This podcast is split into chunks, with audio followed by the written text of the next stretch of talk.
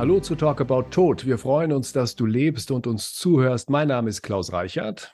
Und ich bin David Roth. Hallo zu einer neuen Folge unseres Podcasts. Wir reden hier oft über Erinnerungskultur und das ist für uns nicht nur einfach ein Wort, es ist für uns ein Wort, das wir mit Leben füllen. Heute erinnern wir an jemand, der für das Bestattungshaus Pützroth eine große Bedeutung hatte. Wir erinnern an den vor zehn Jahren verstorbenen Firmengründer Fritz Roth. David, für dich hat Fritz noch eine viel größere Bedeutung. Er war nämlich dein Vater. Genau, Vater und Chef und genau genommen auch noch darüber hinaus Vermieter, Opa, in vielen Vereinen waren wir gemeinsam und es war omnipräsent. Als ich auf das Datum geschaut habe und realisiert habe, dass Fritz schon zehn Jahre tot ist, da war ich doch ein bisschen erstaunt, dass das schon so lange her ist. Wie präsent ist Fritz für dich? Also interessanterweise begegne ich ihm jeden Tag. Mhm. Also einmal, wenn ich in den Betrieb hineinkomme, sehe ich da sein Bild. Wenn ich Gespräche bei uns in der Bibliothek habe, ist dort seine Totenbüste oder diese Bronzebüste, die wir aus seiner Totenmaske gemacht haben. Und fast jeden Tag begegne ich Menschen, die ihn kannten. Lerne ich auch Menschen neu kennen, die ihn kannten und da ist er sehr präsent und dann natürlich bis hin zu meinen Kindern, denen ich auch ja jeden Tag begegne. Das sind halt ganz viele Wesenszüge, die ich immer wieder auch in unserem Zusammenleben entdecke, die bekannt sind. Ne? Wir haben heute einen Gast im Podcast, für den Fritz auch eine größere Bedeutung hatte. Sie hat ihm ein Kapitel in einem Buch gewidmet. Herzlich willkommen, Gisela Steinauer. Hallo. Hallo, ich freue mich sehr und danke für die Einladung. Sehr gerne. Gisela Steinauer kennen viele als Journalistin vom WDR und dem Deutschlandfunk. Sie schreibt aber auch Bücher, zum Beispiel Der schräge Vogel fängt mehr als den Wurm. Bevor wir über das Kapitel über Fritz sprechen, Gisela, wie hast du Fritz Roth kennengelernt? Ehrlich gesagt weiß ich das gar nicht mehr genau. Also ich weiß, dass ich sehr, sehr fasziniert von ihm gewesen bin, nachdem ich ein Interview mit ihm gehört habe. Ich vermute mal, dass es im WDR gelaufen ist, weil er ja bei uns im Sendegebiet gewohnt hat und gelebt hat. Und ich war völlig bekifft. Ich glaube, das waren nur so fünf Minuten und ich war so, ah, den möchte ich kennenlernen. Und dann ist es ja ein leichtes für uns Journalisten, da einfach mal anzuklopfen, zu sagen, hallo, hallo, ich bin jetzt schon ein großer Fan von Ihnen. Mhm. Und so war das dann auch bei mir und Fritz Roth. Ich habe angeklopft und habe ihn gefragt, ob ich ein Stundeninterview mit ihm machen durfte für WDR 5. Das ist die Sendung Tischgespräch, die jeden Mittwoch bei uns läuft. Und da kann man so richtig schön mal einen Gedanken vertiefen oder auch mal zwei Gedanken vertiefen, weil das halt eine einstündige Sendung ist mit nur einer einzigen Musikunterbrechung. Sowas gibt es ja sehr selten im Radio. Gisela, du interviewst ja viele, viele Leute. Der wievielte Bestatter war Fritz Roth, den du ans Mikrofon geholt hast? Er war mein allererster Bestatter mhm. und danach kam nur noch einer, der witzigerweise deshalb Bestatter geworden ist, weil er mein Interview mit Fritz Roth gehört hat. Erik Wrede, ein Kollege hier, also ich sage jetzt mal hier aus Berlin, weil ich zurzeit in Berlin sitze, der hat dieses Tischgespräch, was wir vor vielen Jahren, das ist ja auch schon wieder ewig her, vor zehn Jahren oder wann miteinander geführt haben, gehört. Und dem ist es genauso ergangen wie mir. Der ist, der hat das im Auto gehört, der ist rechts rangefahren.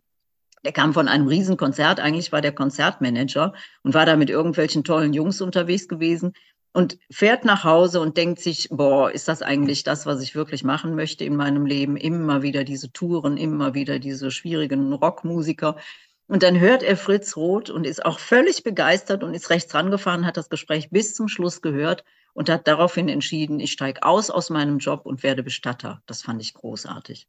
Gisela, und da schließt sich natürlich ein Kreis für dich und für uns, für David. Wie oft hast du in den letzten drei Tagen mit Erik telefoniert, David? Wir haben hauptsächlich geschrieben, aber wir kennen uns, wir haben eine gemeinsame Firma und planen da Nein. auch noch einiges weil der Erik halt vieles von dem, was Fritz gesagt hat, sehr, sehr gut verstanden hat und nachvollziehen kann und das auch authentisch mitmacht und ich habe das nicht gewusst. Das ist interessant ja ist daran, Toll. interessant ist daran, dass wir gelesen haben, dass er sich auf euer Gespräch bezogen hat. Also er hat in jedem Interview, das er am Anfang gegeben hat, hat er immer wieder erzählt davon, wie er nachts unterwegs war und dein und Fritz Gespräch gehört hat. Und so sind wir auf ihn gestoßen und haben ihn angerufen und es hat sich sofort so, ja, eine tolle Zusammenarbeit mit ihm ergeben. Genau. Der Fritz würde jetzt sagen, der liebe Gott tut nichts wie fügen. Genau. Fritz galt als Revolutionär der Bestattungsbranche. Ein wichtiger Satz, der immer wieder von ihm zu hören war, lautet, Trauer ist Liebe. Ich habe eine Aufnahme gefunden,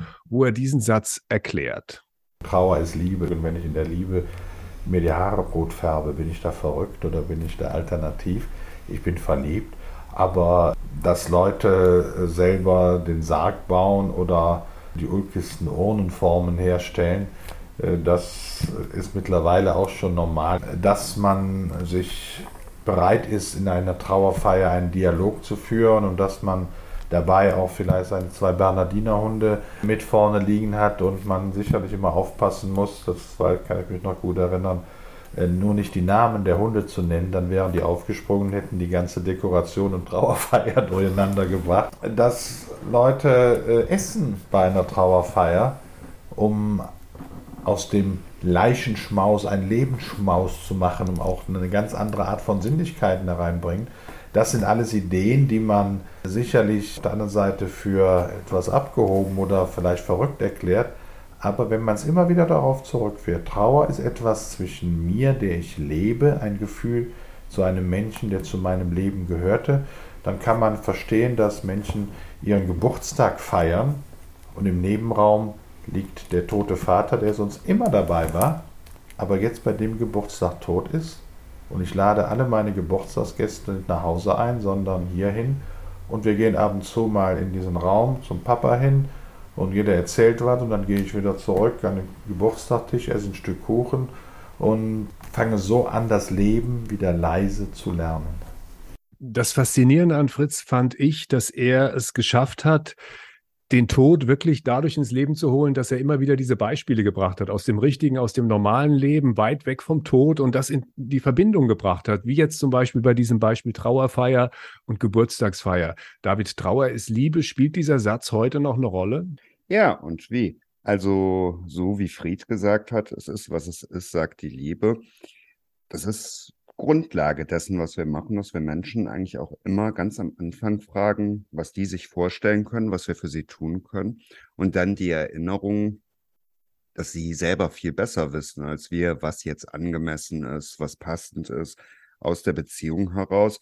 Aber auch, wie wichtig es dann ist, auch für die Gäste den Zusammenhang herzustellen, dass die verstehen, wie das entstanden ist, und dass wir dann konsequent in diese Richtung gehen. Und ich habe heute noch ein Gespräch geführt, das war in einem anderen Zusammenhang, das hatte eigentlich gar nicht wirklich viel mit Bestattung zu tun, wo ein Großvater, den ich ganz gut kenne, mir erzählt hat, dass er heute mit seinen Enkeln noch Kürbisse schnitzen möchte und diesem Enkel dann auch eröffnen möchte, dass wenn er mal sterben sollte, er sich vorstellt, dass er eben dann auch einen Kürbis schnitzt, in den seine Asche eingesetzt wird und mit dem mhm. diese Asche dann beigesetzt wird. Und so versuchen wir eigentlich immer Wege zu finden, Menschen ein bisschen zum Träumen zu bringen, aber auch etwas zu machen, wo man wieder handeln kann, wo man wieder Herr des Geschehens wird und was die Situation einfach ein bisschen schöner und heller macht. Und da gibt es selbst in den schlimmsten Zeiten, wie sie jetzt für uns vielleicht empfunden sind, wie wir das gerade in den letzten Jahren der Pandemie mitgemacht haben, immer so viele Möglichkeiten, die uns dann aus diesem Gruseln halt wieder herausholen und ja, vielleicht so ein bisschen auch wie Vorfreude und Helligkeit entstehen lassen. Gisela, das Kapitel in deinem Buch über Fritz, worum geht es da? Um seine Ideen oder wie du ihn als Mensch erlebt hast? Um beides. Also ich habe in diesem Buch erzählt, wie das war, zum ersten Mal in das Haus zu kommen, das Haus der menschlichen Begleitung. Und ich fand das so unglaublich, weil ich noch gut mich daran erinnern kann, dass ich, als ich in dieses Haus reingekommen bin, ich so eine, so eine Melange gespürt habe aus, aus Wellness, Oase und Ruhehotel. Also ich fand das total jeck. Und habe gedacht, was ist das hier? Also das ist ja ein bisschen, das ist so wie Ayurveda-Kur auf der einen Seite. Du hast überall auch so buddhistische Figuren, du hast unglaublich tolle Farben, du hast viel Sonnenlicht, du hast große Fenster, du hast dicke Teppiche. Das habe ich da alles gesehen. Also so dicke Teppiche, die ja auch wieder den Schall schlucken. Du kommst dann aus dieser, von dieser tosenden Autobahn runter in so eine Oase, in diese, in diese kleine Stille da. Und ich fand das unglaublich faszinierend wirklich eine andere Welt zu betreten und dann diesen Menschen kennenzulernen, der diese Welt erschaffen hat. Das fand ich schon toll. Und äh, äh, David, ganz kurz die Frage an dich. Du hast eben gesagt, dein Vater ist ganz vieles für dich gewesen. Der war Vermieter, der, mhm. war, der war Chef, der war natürlich Papa. Wie, wie ist das, einen Vater als Chef zu haben? Wie war das für dich? Ambivalent. Also er war ja nur eine sehr barocke Person, das kommt ja auch immer wieder rüber. Und das war ganz toll, teilweise mit ihm da zusammen zu sein, aber ab und zu war das auch ganz, ganz schwierig, auch mal chaotisch und ja, das war halt die ganze Bandbreite da drin. Ne? Also das war nicht alles immer nur schön. Und ich sage ja eigentlich auch gerne heute noch, ich könnte mir total gut vorstellen, wenn ich in einem Raum bin, dass er jetzt dann durch die Tür hineinkommt, ne? Mhm. Und dann Menschen mit einer großen Begeisterung etwas zeigt oder Hallo sagt und grüßt. Und ich könnte mir genauso gut vorstellen, dass er nach dieser Wiedersehensfreude uns auch direkt wieder sagt, was als nächstes getan werden müsste. Ne? Ohne dass da so ein großer kooperativer Gedanke drin ist. Ne? Und ja. das war eigentlich halt gerade auch schade in seinem letzten Jahr. Da waren wir wirklich auf einem ganz tollen kooperativen Weg mit ihm und waren auf einer ganz neuen Ebene.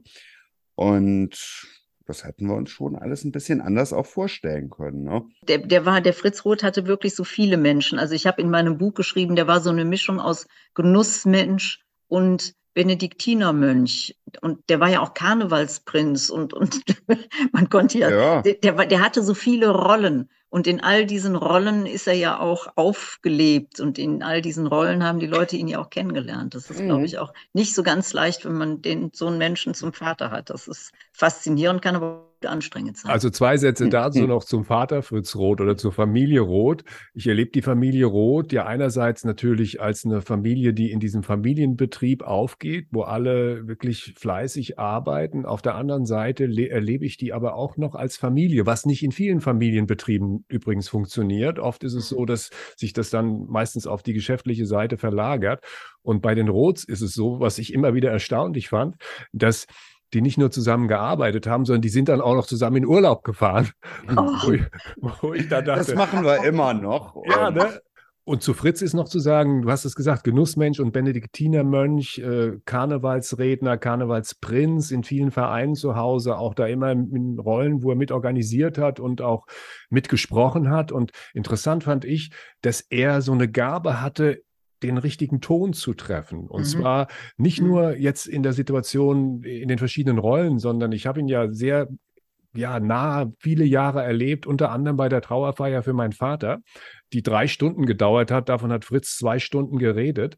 Und er hat innerhalb der Trauerrede, hat er es wirklich geschafft, so verschiedene Stimmungen einzufangen. Das war einerseits sehr berührend, andererseits sehr mitnehmend, die Leute. Da waren über 300 Leute und trotzdem haben sich Leute getraut, dann was zu sagen. Und dann hat er trotzdem auch die Leute zwischendurch zum Lachen gebracht, was ich ja das auch wichtig toll. finde. Das ist so toll. Und ich erinnere mich an den Satz, den habe ich dann auch im Buch niedergeschrieben, wenn wir die Menschen dem Tod entziehen, dann werden sie unmündiger für das Leben. Und das klang ja auch eben in dem an, was der David gesagt hat. Ich glaube, das große Vermächtnis von Fritz Roth bestand auch darin, uns in die Aktion zu bringen. Und dann genauso wie du es beschreibst, Klaus, bei so einer Trauerfeier sich dann zu trauen, auch was zu sagen, obwohl da 300 Leute sitzen. Und man wird aktiv und man hat keine Angst mehr. Das finde ich ganz toll, dass er das geschafft hat. Genau, und die Fallhöhe ist ja auch so ein bisschen reduziert, indem man mal dieses Perfekte daraus nimmt, dass man einfach sagt, Hauptsache du machst das mhm. und egal wie es ist, es wird gut sein, du kannst nichts falsch machen. Und genau. das empfinde ich auch als sehr entlastend und das ist halt sehr schön. Wir sehen ja gerade auch in den Medien gerade immer nur perfekt durchorganisierte Trauerfeiern, alles mit einer großen Getragenheit und Betroffenheit. Und wenn man das so ein bisschen alles zurücknimmt, ist es immer schöner. Der hatte natürlich auch eine große Gnade bekommen durch seine Stimme, die er bekommen hat. Und der konnte ja unheimlich hm. mit der Stimme spielen, der Fritz. Und als ich eben diesen O-Ton gehört habe, ist mir ganz anders geworden, weil ich die Stimme natürlich zehn Jahre nicht gehört habe. Und die Stimme ist ja das Erste, was wir von einem Menschen vergessen. Und dabei ist sie doch so wichtig. Und wenn mhm. du dann diese Gabe hast, die der Fritz Roth gehabt hat, nämlich mit der Stimme so zu spielen, dass es wirklich wie fast wie im Theater ist, dann, mhm. dann ist das ja auch wieder so, dass einen das so mitnimmt und dass einen das so anrührt und in so viele unterschiedliche Befindlichkeitsmodi bringt. Das ist sagenhaft. Wir können Fritz noch ein bisschen zuhören. Ich habe noch was anderes ja. gefunden und zwar diesen Satz: Der Tod, der beste Lehrmeister für bürgerlichen Ungehorsam. Das hat man auch relativ oft von ihm gehört. Auch dazu habe ich was von ihm direkt gefunden und das können wir uns jetzt auch mal anhören. Also dieses Thema Tod und Recht, Tod und Gesetze ist eigentlich ein Lieblingsthema von mir, weil ich es mehr gesellschaftspolitisch betrachte. Wir klagen heute darüber, dass Menschen nichts mehr wagen, haben aber für alles eine Verordnung. Und wie oft hören wir in unserem Leben, Sie haben eine wunderbare Idee, gehen zu einer Behörde und der einzelne Beamte sagt Ihnen, bei mir laufen Sie offene Türen ein, aber leider haben wir die und die Verordnung. Wir reglementieren und reglementieren. Und dann kommt der Tod. Und Deutschland entdeckt auch hier seine Reglementierungs- und Gesetzeswut. Und ich behaupte ja, wir leben hier in Deutschland im Bestattungsmittelalter. Denn wenn man äh, den Umgang in den Nachbarländern und gerade so Betrachtungen zu Friedhofsnormen, zu Umgang mit Tod äh, sieht, leben wir hier wirklich in einer überreglementierten mittelalterlichen Vorstellung von Sterben und Tod. Und ähm, so habe ich ja diesen Gedanken entwickelt, Tod ist der beste Lehrmeister zum bürgerlichen Ungehorsam. Und ich bin auch fest davon überzeugt, wenn wir Menschen wieder Mut machen, diese Krise selber in die Hand zu nehmen und sie sich nicht von draußen stehlen zu lassen, beziehungsweise sich auch in diesen Augenblicken normieren und nach Vorschriften zu leben, sondern die Kreativität, die in diesem Augenblick entsteht, in eine Perspektive zu wandeln, dann sind sie auch in anderen Krisensituationen bereit. Und ich sage Ihnen, Tod ist der beste Lehrmeister zum bürgerlichen Ungehorsam, denn wir brauchen keinen Zeitdruck. Wir brauchen wieder vertraute Orte, Orte des Lebens und nicht ausgegrenzte Orte. Und wenn wir dem Trauernden wieder Mut machen, sich mit seiner Endlichkeit zu beschäftigen, dann kriegen wir auch wieder einen Bürger, der auch am Leben bereit ist, sich einzubringen und zu begreifen und über dieses Begreifen, Auseinandersetzen mit Krisen, auch egal in welchen Bereichen, wieder dazu beiträgt, dass wir dem Morgen, wie Hilde Domines so schön sagt, voll Vertrauen wie einem Vogel die Hand hinhalten. David, gilt es heute noch? Ganz vieles natürlich. Und Fritz hatte ja auch Einfluss auf das Bestattungsrecht, siehe unser Friedhof. Und die Regelungswut, die ist geblieben offensichtlich, also trotz Normenkontrollrat und ähnlichem. Nur es geht ja immer weiter. Der Staat hat, oder halt, das ist ja immer Landesgesetzgebung, auch jede Eventualität weiter geplant. Es ist auch teilweise ein bisschen liberaler geworden. Man darf theoretisch jemanden zu Hause beisetzen, man darf seinen Verstorbenen im eigenen Fahrzeug transportieren. Aber manche Sachen, die sind auch geblieben, wie sie sind. Und die sehen wir dementsprechend auch ganz genau wie unser Vater. Diese Frist, wie lange jemand zu Hause bleiben darf. Hauptsache, solange sich Menschen damit wohlfühlen, die sich auf dieses Abenteuer begeben. Und da kann ich halt nur unterstützen, um das, ja, einfach Sicherheit zu geben. Nun ist es natürlich heute so, dass man dieses Tod des Lehrmeisters zum bürgerlichen Ungehorsam auch ein bisschen erklären muss, nachdem wir Reichsbürger erlebt haben, Impfgegner und ähnliches, dass das gerade nichts mit Trotz zu tun hat, sondern damit Verantwortung zu übernehmen, sich damit zu befassen, etwas aus dem besten Wissen und Gewissen zu tun. Und was bei uns halt bleibt, ist eine große Zuversicht, dass man zurechtkommt und auch eine große Zuversicht, dass alles das, was Menschen aus Liebe machen, gerade halt nicht aus Trotz oder aus der Situation heraus, dass das ein Staat auch nicht bestraft und dass es uns nicht passiert. Und wir konnten halt zu allen Zeiten eigentlich immer irgendwo vernünftige Menschen auch finden, die ja über die Buchstaben des Gesetzes hinausgeschaut haben, und im Sinne von Menschen dann mitentschieden haben. Und das ist wirklich, wirklich sehr schön. Aber vor allem, wie gesagt, wir sind sehr dankbar für diese Zuversicht, die er uns gegeben hat. Und das funktioniert nach wie vor toll und auch zu jedem neuen Gesetz und jeder neuen Regulierung. Und weißt du, was ich interessant finde, David, wenn du sagst, wir haben zu allen Zeiten Leute gefunden, die uns unterstützt haben, dann muss man sich ja auch nochmal vergegenwärtigen, dass diese vermeintlich neue Idee vom Fritz, nämlich eine neue Kultur im Umgang mit dem Abschied nehmen mit dem Sterben eigentlich mhm. gar keine neue Kultur war, sondern genau. eine alte Kultur. Unsere Eltern Klausens Eltern, deine Eltern haben das mit Sicherheit so erlebt. Genau. Mein Vater wird nächstes Jahr 96, der hat sich kaputt gelacht, als ich begeistert von Fritz Roth erzählte und hat gesagt, ja. wieso, das haben wir doch früher immer so gemacht. Also, dass man sich das nochmal so in Erinnerung ruft, die haben das genau so gemacht, wie ihr es Gott sei Dank ja auch wieder tut nämlich, dass sie sich, dass sie die Toten zu Hause aufgebahrt haben, dass sie diesen Kaffeeklatsch gemacht haben, dass sich alle nochmal verabschieden konnten von mhm. denen, dass man ein Schnäpschen auf den Toten getrunken hat. All das, das hat's gegeben. Und dann war das jahrzehntelang irgendwie wie unter so einer Decke. Und dann auf einmal kommt es wieder raus. Also es ist schon interessant, wie solche Wellenbewegungen auch entstanden sind. Genau, und das hat alles was mit Vertrautheit und einfach machen ja. zu tun. Ne? Ja. Also wer viel fragt, kriegt viele Antworten. Wo kein Kläger, da kein Richter. Das gibt's auch, glaube ich, schon ewig. Genau wie dieses Memento Mori, das ja offensichtlich Tausende von Jahren alt ist. Und natürlich auch diese Schere. Aber gerade in Zeiten, wo dann halt ganz viel reguliert werden muss, weil uns nicht mehr bewusst ist, dass von einem Verstorbenen einfach keine Gesundheitsgefahr ausgeht, sondern dass da halt alles passiert, was um uns herum in der Natur geschieht. Das müssen ja. wir halt manchmal neu entdecken. Und das ist dann natürlich auch eine gewisse Faszination, wenn ich in einem Vortrag sage, Tod ist Lehrmeister zum bürgerlichen Ungehorsam und das erkläre, wenn Menschen dann anfangen, das in ihre Wünsche und ihre Lebensrealität zu übersetzen und in das, was sie sich ersehen. Und ich glaube ja auch genauso, wie du das gerade gesagt hast, Gisela, so wie dein Vater da ein mildes Lächeln hatte, weil er das auf dem Dorf noch erlebt hat, ne?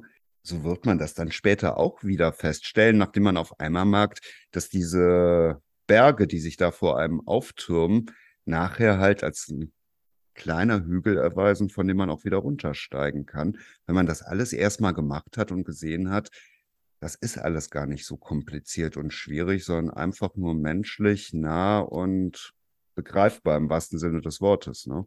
Du hast gerade noch was Wichtiges gesagt, dass eben von Toten keine Ansteckung oder keine Gefahr mehr ausgeht. Und ich habe mich unglaublich geärgert während der Corona-Zeit und ärgere mhm. mich immer noch, dass so viele Menschen alleine gestorben sind, weil ihre Angehörigen nicht ins Krankenhaus durften oder nicht bei ihnen sein durften während des Sterbeprozesses. Ich hoffe sehr, sehr, sehr, dass unsere Krankenhäuser und unsere Seniorenheime daraus gelernt haben und dass sie es anders machen. Ich finde, das geht nicht. Du darfst jemanden nicht alleine sterben lassen. Einmal das und wenn es dann schon geschehen ist, das zieht sich natürlich weiter durch die Friedhofsverwaltung, auch manche Bestatter wir haben ja auch damals sehr stark protestiert, wie auf einmal diese offensichtlich große Kampagne anfing, überlastete Krematorien, Bestatter am Limit und so und haben diesen Denkanstoß, hört auf mit dem Jammern gemacht, einfach um da nochmal auch so ein bisschen eine nüchterne Betrachtung mitzubringen, genau wie es das RKI gemacht hat. Und da war ich dann auch gerade zu diesem Thema ganz begeistert, wie unsere Landesregierung darauf reagiert hat, die halt nie gesagt hat, jemand muss eingeächert werden, wenn er Corona hat, du darfst den nicht sehen und so etwas, sondern die ganz klar darauf verwiesen hat, macht so einen Blödsinn nicht, sondern macht halt eure Arbeit, seid nah bei Menschen und tut das Beste, was ihr könnt für Menschen. Ne? Und ja, genau so. Und ich hoffe, dass so etwas nicht wieder geschieht. Ne? Viele Menschen heutzutage, die in den Medien auftauchen, leben ja davon, dass sie in den Medien auftauchen. Das ist natürlich bei David und bei Fritz anders. Ist das etwas, Gisela, das frage ich jetzt dich als jemand, der viele, viele äh, Menschen einfach interviewt hat, ist das nochmal was anderes, ob man eben mit jemandem spricht, der jetzt einfach nicht nur seine Wirkung in den Medien einfach kennt und das ausspielt, um irgendwas zu verkaufen, sondern der wirklich etwas zu erzählen hat. Ich will noch ein Beispiel sagen, weil letztendlich gerade dieser Satz, Tod ist der beste Lehrmeister für bürgerlichen oder zivilen Ungehorsam, hat eine sehr, sehr wichtige Bedeutung für Fritz gehabt. Es gab mal eine Frau, die hat äh, geschrieben, dass ihr totgeborenes Kind eine Frühgeburt unter 300 Gramm, also, also sehr, sehr klein, dass die dem Kind gerne einen Namen gegeben hätte und dass das dann da in dieses Personenstandsregister nicht eingetragen worden ist. Und sie wollte das aber unbedingt, weil sie ein Zeichen haben wollte, dass da das Kind gelebt hat. Und da ist Fritz ausgerastet. Wirklich, hat gesagt. Also da nicht nur, dass wir das öffentlich machen, was wir gemacht haben damals, sondern auch in der Art und Weise, dass er sofort den Anwalt angerufen hat, gesagt, wir klagen dieses Recht für diese Frau ein. Ist das nochmal ein Unterschied, mit Leuten zu reden, die dann tatsächlich für so etwas stehen? Ne? Also nicht nur für das Wort, sondern auch dann für die Tat? Absolut. Das ist so, ich finde kein Wort dover als authentisch. Mir fällt aber kein besseres ein. Der Fritz hat das gelebt, was er propagiert hat. Und sich so einzusetzen für äh, eine, eine No-Name-Frau, nennen wir es mal so, das finde ich auch wieder so bezeichnend, dass der sich dann mit einem Anwalt auseinandersetzt und dass der dafür kämpft, dass der wirklich für seine Überzeugungen eingestanden hat, eingestanden ist und gekämpft hat. Das finde ich bis heute so, ach, das ist so, ja, das ist so vorbildhaft. Ich finde es wirklich auch sehr mutig. Du musst das erstmal alles schaffen. Du musst diese ganzen Typen ja auch, das ist ja auch schwierig, mit Juristen zu sprechen. Das ist schwierig, mit Friedhofsverwaltungen zu sprechen. Das ist schwierig, mit Beamten zu sprechen. Da immer wieder, also auch vielleicht den richtigen Ton zu finden und sich die nicht sofort zum Feind zu machen. Du willst ja was von denen und du willst ja, dass sie im besten Fall das tun, was du von ihnen möchtest. Das hat er alles geschafft und ich bin ja dann auch manchmal mit ihm abends essen gegangen. Also das hat sich ja dann über diese journalistische Arbeit hinaus zu so einer mini kleinen Freundschaft entwickelt. Wir haben uns ja immer mal wieder sehen dürfen und diese Abende, die waren so faszinierend für mich. Wir haben da zwar auch nett gegessen und ein Glas Wein getrunken, aber wir haben ja immer über den Tod gesprochen. Immer. Und dass du mit jemandem so gerne zusammensitzt und dich richtig darauf freust, den zu treffen, weil es mal wieder um den Tod geht, mhm. das habe ich davor und danach nie mehr mit einem Mann gehabt, auch nicht mit einer Frau. und es war klasse. Fritz ist am 13. Dezember 2012 gestorben. Ich habe noch was von ihm gefunden, wo er erzählt, wie er mit dem Tod eines nahen Verwandten umgehen würde. Ich würde ihn nach Hause holen, auf jeden Fall würde mir Zeit nehmen, mich interessieren keine 36 Stunden. Ich würde ihn selber anziehen, ich würde mich mal vor den Kleiderschrank setzen, gucken, was äh, hat er gerne angezogen und damit fange ich an, Lebensgeschichte aufzubereiten. Würde ihm was mitgeben, die alte Kultur der Grabbeigaben, was wird man von uns später mal finden? Nichts. Außer einem Zettel sage ich immer, wir sind gesetzestreu und hygienisch einwandfrei. Ich würde auch versuchen, und das haben wir ja äh, bei unseren Eltern auch gemacht, auch die Trauerfeier uns einzubringen. Und mir fällt es sicherlich nicht schwer, vor vielen, vielen Leuten zu reden. Und da saß ich vor 200 Menschen und ich habe gestottert, ich bin hängen geblieben. Aber wir haben es selber getan. Den Toten selber in die Erde gelegt. Und das sind einfache, wir sagen Rituale dafür, das hört sich direkt so hochgestochen an. Aber nur was ich begriffen habe, im sinnlichen Sinne, und das kennen wir von der Schule her, das kann ich auch anwenden.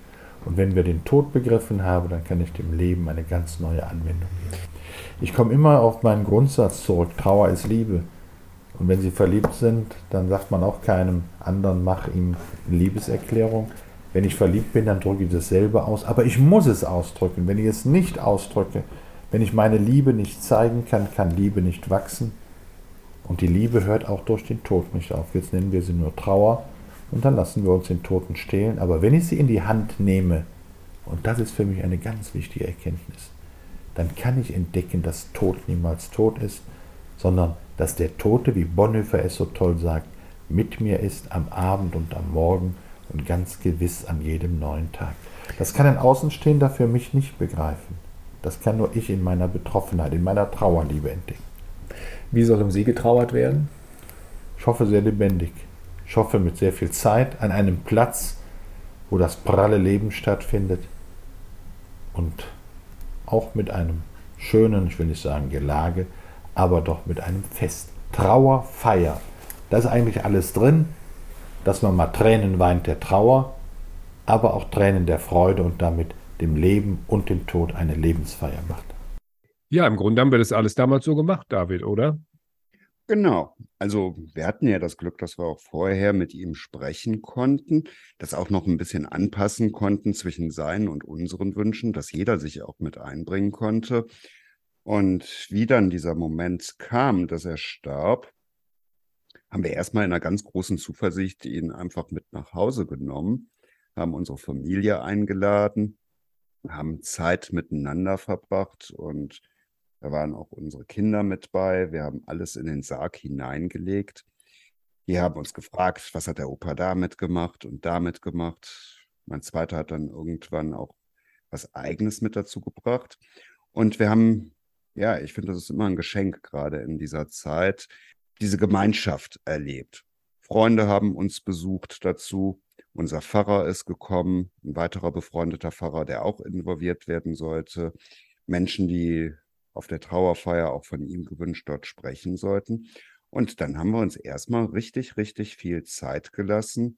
Er war immer mit dabei, auch in der Firma. Viele Menschen, denen wir erzählen mussten natürlich, was geschehen ist, die uns gefragt haben, wo wir gelernt haben, darüber zu sprechen, die ihm auch noch ganz viele Sachen mit in den Sarg hineingelegt haben. Dann war Weihnachten noch dazwischen. Er ist ja elf Tage vor Weihnachten verstorben, vor Heiligabend. An Heiligabend war er dann auch in einem weiteren Raum mit bei uns im Haus. Und unsere ganze Familie war da, weil einfach klar war, es wird nichts besser, wenn wir das schnell vorher machen. Und dann wurden unsere Pläne und seine Pläne eigentlich immer offenbarer, bis wir dann das Gefühl hatten, dass wir gut vorbereitet sind in Altenberg war der Teufel los. Es waren viele Menschen da. Es war ein 2000, geradezu, oder? sogar noch ein bisschen mehr, würde ich behaupten. Und es war ein Riesenverkehrschaos. Es hat sich zwei Orte weiter gestaut. Und wie alle dann da waren und versammelt waren, haben wir mit ihm eine tolle, schöne, würdige, aber auch lebendige und lustige Trauerfeier gefeiert.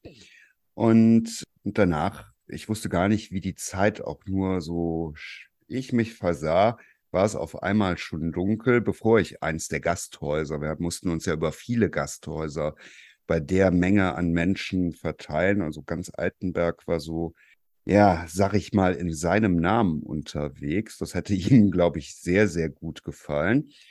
Und haben einen wirklich, nicht melodramatisch, wie er da war, einen traurig, wunderschönen, fröhlichen, lustigen Tag erlebt meine Schwester hatte ihr Kind, das auf Heiligabend geboren wurde, auch mit im Kinderwagen dabei. Es war halt knapp eine Woche alt zu diesem Zeitpunkt oder so anderthalb Wochen. Und haben uns an diesem Tag dort mit ihm verabschiedet, waren im Vorfeld, habe ich gerade ganz vergessen zu sagen, ganz happy, dass wir den Sarg überhaupt zubekamen bei all den Sachen, die trotz einer Feuerbestattung, dass dieser Sarg eingeächert werden sollte mit ihm, dass wir den zubekommen haben. Und dann haben wir erstmal durchgeatmet und haben uns wirklich viel Zeit gelassen in seinem Gedanken, bis es halt wieder schön draußen war, bis der Mai dort war. Und ja, haben uns dann endgültig von ihm verabschieden können, indem wir eben, das war damals noch so ein bisschen einfacher möglich, dann an einem schönen Tag beerdigt haben. Die Kinder, die bis dahin kamen, meine Schwester hatte ja ihr Kind bekommen, wir zwei Monate später unser nächstes. Nach seiner Beisetzung getauft, haben das als großes Familienfest auch mit seinen Freunden gefeiert und eigentlich seitdem ihm in unserem Herzen, aber auch in unserer Nähe halten können. Und es ist sehr schön, ihn so zu hören, auch teilweise die Menschen und denen wieder zu begegnen und ihn so mitzunehmen. Und so, finde ich, gewinnt das für uns eigentlich jeden Tag aufs neue Normalität. Zwei Dinge sind noch wichtig. Und zwar, wir haben an der, also wichtig jetzt in unserem Gespräch, ja. in unserem Gespräch zu dritt, wir haben an der Trauerfeier für Fritz eine CD verteilt mit eurem Interview. Ja, stimmt. Ich habe ja das letzte Interview, das letzte Radiointerview mit Fritz Roth machen dürfen. Am Tag drauf ist er noch bei Günter Jauch gewesen, der damals noch die Talkshow im ersten hatte. Und das war wirklich ein großes Geschenk für alle Hörerinnen und Hörer und vor allen Dingen auch für mich, dass wir, das war so eine Call-In-Sendung, da konnten die Leute anrufen und wir haben mit denen über Tod und Sterben gesprochen. Und diese CD ist dann, und das fand ich ganz toll, ich war ja leider bei der Trauerfeier nicht dabei, die ist dann an jeden und jede verteilt worden, die da teilgenommen haben. Und ich hätte die dem auch ins, in den Sarg gelegt, mhm. diese CD. Das haben wir, glaube ich, aber auch gemacht. Schön. Und es war ja, schön, schön, so ein Stück Fritz auch nochmal mitgeben zu dürfen. Einfach, ja. Mir ist gerade auch nochmal der Gedanke gekommen, Klaus, wie wichtig das ist, dass man nicht nur so wie die Roths das ja tun, weil sie auch beruflich damit zu tun gehabt haben, sondern dass auch so Menschen wie du und ich eigentlich viel häufiger mit ihren Eltern, mit ihren Familien, mit ihren Kindern darüber sprechen sollten, wie das ist zu sterben. Dass man das immer mal wieder so beim Abendbrot oder wann auch immer oder beim Spaziergang im Wald immer mal wieder thematisiert. Wir haben das zu Hause gemacht. Meine Mutter war sehr gläubig, also die hat so richtig an das Leben nach dem Tod geglaubt. Das konnte jetzt von uns keiner so richtig nachvollziehen, aber sie hat es getan. Wir haben es sehr respektiert. Und die hat sich ihr eigenes Totenhemd gekauft. Die hat sich mit ihrem, ähm, mit unserem Vater zusammen, mit ihrem Mann das Grab ausgesucht. Die wusste, was für einen Sarg sie haben wollte und, und, und. Und die ist leider überfahren worden. Also wir haben mit ihr dann gar nicht mehr so richtig sprechen können, wie sie sich das alles vorstellt. Aber wir hatten eine Ahnung, also hatten, als, als sie starb, konnten wir natürlich nicht mehr mit ihr sprechen, weil sie da schon hirntot war. Die, wir kamen gar nicht mehr an sie ran. Aber wir wussten durch diese vielen Gespräche vorher, was sie wollte. Und ich glaube, das ist ganz schön, wenn man immer mal wieder im Laufe eines Lebens diese Punkte setzt. Und ich weiß nicht, ob du das mit deinem Vater gemacht hast, Klaus. Na, mein, glaub, Vater, äh, mein Vater äh, hat nicht daran geglaubt, dass er sterben muss. Und, Meiner äh, auch nicht. Er war, überhaupt nicht bereit, er war überhaupt nicht bereit, darüber zu reden. Wobei, mhm. äh, mit ihm konnte ich da nicht drüber reden. Er hat äh, das Gespräch vermieden und ist dem ausgewichen. Auf der anderen Seite ist auch da wichtig, in so einer Situation dann eigene Entscheidungen zu fällen. Und das haben wir auch gemacht. Mhm. Also mit, wir haben auch ein großes Fest mit ihm gefeiert, mit, mit stundenlangen, ich will nicht sagen Besäufnissen, weil der war einfach auch Alkoholiker und hatte eine Kneipe und das hat einfach dazu ihm gehört. Und Fritz hat das alles wunderbar mit eingebaut. Und ich meine, genau, die Entscheidung, dann so eine lange Trauerfeier zu machen, an alle da Bier auszuschenken während der Trauerfeier, die Trinklieder meines Vaters von einem Kammerorchester spielen zu lassen. Also Trinklieder klingt noch so harmlos, die Sauflieder. Und das nochmal so im Grunde dann äh, zu verabschieden. Äh, manchmal kann man diese Gespräche nicht führen und da muss man trotzdem entscheiden. Und dann kann man auch entscheiden für das Richtige oder für was man für sich selbst als richtig empfindet. Mhm. Das immer mal wieder setzen als Thema, das ist, glaube ich, schon wichtig, ohne dass man sagt, nun reden wir heute Abend mal in, mit der ganzen Familie über das Sterben. Nein, so en passant einfach mal. Genau so. Und das Problem ist, wie alles, was uns nicht vertraut ist, das wird natürlich auch sehr überhöht. Mhm. Und das bekommt dann natürlich direkt eine ganz, ganz andere Schwere auch. Ja. Und wenn man das mal so mit einfließen kann und offen ist, wird man auch merken, graduell immer heller und immer besser und immer fröhlicher. Und ja, wenn man diese Möglichkeit halt nicht hat. Also ich bin heute ein bisschen auch berührt gewesen. Ich war bei einem 92 Jahre alten Herrn, der meinen Vater auch kannte und der sehr beklagt, dass er halt gerade nicht mit seiner Familie darüber sprechen kann und wo er die Angst hat, dass wenn er jetzt nicht mit denen darüber spricht und er möchte auch jetzt was Kooperatives machen, er hat immer sehr selbstständig gelebt, er ist ein überzeugter Unternehmer gewesen, dass er gerne einen gemeinsamen Grund mit ihnen finden mag und wo ich nach wie vor dankbar bin über dieses Geschenk unseres Vaters, dass er uns ganz klar gesagt hat, er vertraut darauf, dass wir das aus Liebe machen und dass wir das schon gut machen werden, gerade aus der Kenntnis. Und ich habe die Hoffnung, dass ich ihm heute auch vermitteln konnte. Sein Sohn ist 56, 50, er ist etwas über 56 Jahre mit seiner Frau verheiratet. Niemand wird ihn länger kennen als diese beiden Menschen. Und wenn er ihnen nur die Zuversicht gibt, auch wenn die jetzt nicht darüber sprechen können, trotz dieses wirklich fortgeschrittenen Alters, dass sie das schon richtig machen werden und dass das gut sein wird und dass es ihnen einfach helfen wird, einfach diesem Gedanken zu folgen und ihrer irgendwo inneren Stimme auch. Ne? Also es gibt noch eine interessante Idee, die Fritz verfolgt hat, und zwar das Reden über den Tod möglichst angstfrei, ne? dass man nicht von sich selbst so eine Schwere da reinbringt, die man normalerweise Bestattern ja unterstellt, allein durch die Art und Weise, was wir für Klischeevorstellungen von Bestattern haben. Ne? Das sind so äh, Trauerklöße in dunklen Anzügen mit, mit traurigen Gesichtern und so weiter, sondern nee, der geht raus mit einer großen Lebensfreude, redet darüber, dass die Leute interessiert zuhören, redet darüber, dass sie auch mitkommen mit dem, was er sagt. Ne? Nicht so mhm. abgehoben, mhm. sondern er berührt die Menschen, aber er ermuntert sie auch zuzuhören. Erik Wrede oder auch der David, die schaffen das auch, wenn die vor Leuten reden, dass die, die Leute im Grunde an der Stelle mit dem Tod vertraut gemacht werden, wo es noch nicht zu spät ist, sich damit zu beschäftigen, weil oft ja. ist es so, wenn dann der Fall da ist, dann ist man so in einer Ausnahmesituation, dass man im Grunde auf den Rat von einem Bestatter angewiesen ist oder von anderen Leuten und, und das bringt einen auch in so eine Handlungsfähigkeit, wenn man sich vorher damit beschäftigt hat. Und niemand muss sterben, weil er vorher mal über den Tod nachgedacht hat. Auf Fritz Beerdigung hat Purple Schulz gespielt und ja. wir haben Pavarotti gehört. Äh, hast du schon mal darüber nachgedacht, welcher Song auf deiner Beerdigung gespielt werden soll? Ich ja. würde gerne, es gibt einen wunderbaren Karnevalssong aus, ich weiß gar ich glaube, der ist aus den 50ern oder den 60er Jahren. Der letzte Wagen ist immer ein Kombi. Das ist ein Sehr unheimlich schön, ja. schönes Lied und das hätte ich gerne als eines von mehreren. Ich habe da so eine kleine Hitliste. ja. Wird öfter mal gewünscht, David? Nee, aber der HP Weber, das ist ein toller Künstler, der gerade im Karneval unterwegs ist und der spielt den sehr gerne. Da kann man so schön schunkeln und dann stelle ich mir vor, ja. da stehen sie alle am Grab und schunkeln und trinken einen Kölsch und singen. Was ganz Schöneres geben, als so nach oben zu fahren oder wohin auch immer. Herzlichen Dank, Gisela Steinauer. Dankeschön. Ich habe zu danken, hat großen Spaß gemacht. Vielen, vielen Dank, auch für die Anregungen. Das Buch von Gisela Steinauer heißt Der schräge Vogel fängt mehr als den Wurm und es gibt noch ein Buch, in dem eine Begegnung mit Fritz beschrieben wird. Das heißt Der Tag, der mein Leben veränderte und stammt von Tim Bröse. Mehr Infos über beide Bücher gibt's in den Show Notes und auf der Website www.pütz-rot.de. Falls ihr uns über Spotify oder iTunes hört, dann lasst gerne ein paar Likes da. Das war's für heute. Schön am Leben bleiben und bis bald. Bis bald. Tschüss, danke.